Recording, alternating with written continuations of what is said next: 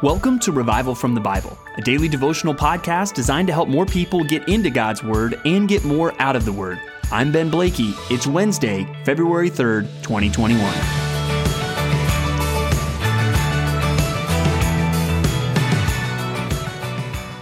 The heavens declare the glory of God. These are the opening words of Psalm 19, which we'll read verses 1 through 6 today. But think about those words, how we think of who God is and how great He is. Well, one of the ways that God has chosen to reveal Himself is through creation. And even the heavens, thinking of the skies, they declare the glory of God. And let me start actually just by reading these first six verses of Psalm 19. It says, "The heavens declare the glory of God, and the sky above proclaims His handiwork. Day to day pours out speech, and night to night reveals knowledge. There is no speech, nor are there words, whose voice is not heard. Their voice goes out through all the earth, and their words to the end of the earth. In them He has set a tent for the sun, which comes out like a bridegroom leaving his chamber, and like a strong man runs its course with joy. Its rising is from the end of the heavens, and its circuit to the end of them, and there is nothing hidden from its heat." And so it talks about the heavens, and even specifically, it talks about the sun, right? How the sun rises every day. It runs its course every day. It warms the earth every single day. And as we think about the glory of God displayed in creation, I want to think about that from a couple different aspects. And the first is that of apologetics. And apologetics is a word we use to describe really the defense of the faith, giving a reason for why we believe what we believe. And one of the reasons why we believe there is a God is because the heavens declare His glory. And while I think Christians can, research and point out many different things in science and answer the objections of the atheist or those that just kind of look at things from a very materialistic perspective, one of the most powerful apologetic statements we can make to anyone in this world is look up. Look up at the sky. And even in theology, there are terms used to describe how God has revealed Himself. And one of those terms is general revelation, as opposed to special revelation, which we think of the Bible being the most prominent example of that. When we think of general revelation, we think of creation, that creation points to a glorious Creator. And so we need to not be ashamed, really, of the power of that. And while, yes, we can get more sophisticated in some of our responses, there is a powerful statement as we challenge people to look up and to look at this world that God has created. You really mean to tell me that this just happened? And I want to encourage you today, maybe as you have some of these conversations, do not be intimidated by the world, which wants to be condescending to Christians and wants to make anybody that would believe in God on the same level as somebody that would believe in fairy tales. When the real fairy tale is when people look out at this world and think it just happened. No. The heavens declare the glory of God, and the sky above proclaims His handiwork. We live in a majestic world. Sure, we see some of the ways that it is broken, but we look at the sunrise. We look at the mountains. We look at the stars and the moon and all of these different things, and it is incredible.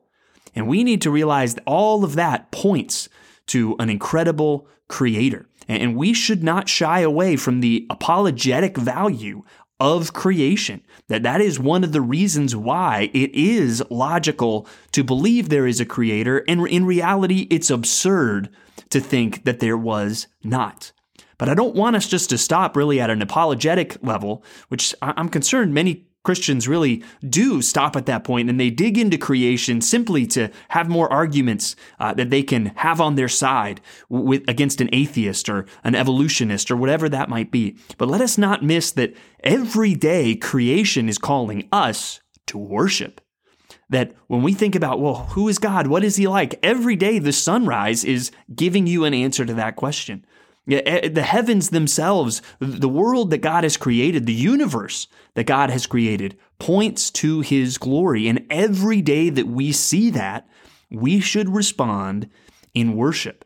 And I think it's very easy for us as Christians to just go about our lives, go about our days, and for us to never look up and look up and worship God and be reminded that all the beautiful things that we see in creation are a reflection of a glorious and great Creator God. So I want to challenge you even today to look up more often. As you see maybe the sunrise this morning, worship God, the one who made it. When you hear birds chirping outside of your window, praise God for the glory of his creation and even how the songs of those birds remind us that God will take care of us. As hopefully soon the seasons begin to change and we see less and less of winter and more of spring, praise the God who made that all work. We are surrounded by reasons to worship if only we would open up our eyes to see them. And may we not be so busy with our heads down doing whatever we're doing that we forget the call to worship that is all around us. You think maybe of going to church on a Sunday and having the worship leader call you to stand and to sing and maybe even reading scripture or something to put in your mind to cause your heart to worship. And we need to remember that God has given us a call to worship every single day through the creation that he has made. So may we be faithful to respond to that truth, even as we think about it through the lens of apologetics, but also as we think about it through the lens of worship today. Well, in a couple of our other passages today, we're going to see just some really gospel calls for people to put their trust in Christ. And we see that first in Matthew chapter 11, where we look at verses 20 to 30 today. And it actually starts with a warning to those who have not believed. And even if you think about how people talk about there's differing levels of judgment for unbelievers, this is one passage that makes us think that, where we see that those who knew more will be held more responsible in judgment than those who knew less. And so Jesus calls out these cities, Chorazin and Capernaum and Bethsaida, and because he had done so many miracles in these places. And he's saying, you know, it's going to be worse for you than for places like Tyre and Sidon and even Sodom and Gomorrah, because you knew more. The Messiah literally walked your streets and healed people and did miracles in your midst and taught in your synagogues, and you did not listen. And we see those as important things. I love when I go to Israel to take people to Chorazin, which now is nothing but ruins. And here it is that God's word has come true, and they did not believe in the Messiah. And even in response to this, Jesus says in verse 25, "I thank you, Father, Lord of heaven and earth, that you have hidden these things from the wise and understanding and revealed them to the little children. Yes, Father, for such was your gracious will. All things have been handed over to me by my Father, and no one knows the Son except the Father, and no one knows the Father except the Son, and anyone to whom the Son chooses to reveal him." So even there, you see again God's sovereignty, and you see how time and again Scripture has no problem putting the sovereignty of God and the responsibility of man right next to each other. Where here, it even talks about those who Jesus chooses to reveal him, but then the very next verse is a gospel call. "Come to me, all who labor and are heavy laden, and I will give you rest. Take my yoke upon you and learn from me, for I am gentle and lowly in heart, and you will find rest for your souls. For my yoke is easy and my burden is light." What an incredible call of the Savior for people to come and follow him. What a gentle and merciful Savior that we have. And if you have not answered this call, I would plead with you today to respond to the gracious call of Jesus. Because I'm guessing if you're taking the time to listen to a podcast like this, if you do not believe, it's going to be more like Chorazin and Bethsaida and Capernaum for you on Judgment Day. But on the other hand, Jesus is calling you right now to come and to find rest. If you are a believer, may you even just find rest in those words. And may you be encouraged as you hear the nature of your Savior described to you. that he is gentle and lowly in heart, and he offers us rest. And even the yoke that he offers is easy and his burden is light. And certainly we know there are difficulties in the Christian life, but if we're being honest and from an eternal perspective and even from a spiritual perspective, the burdens of following Christ pale in comparison to the burdens of sin and judgment. And may we praise God for what he has done for us in Jesus Christ.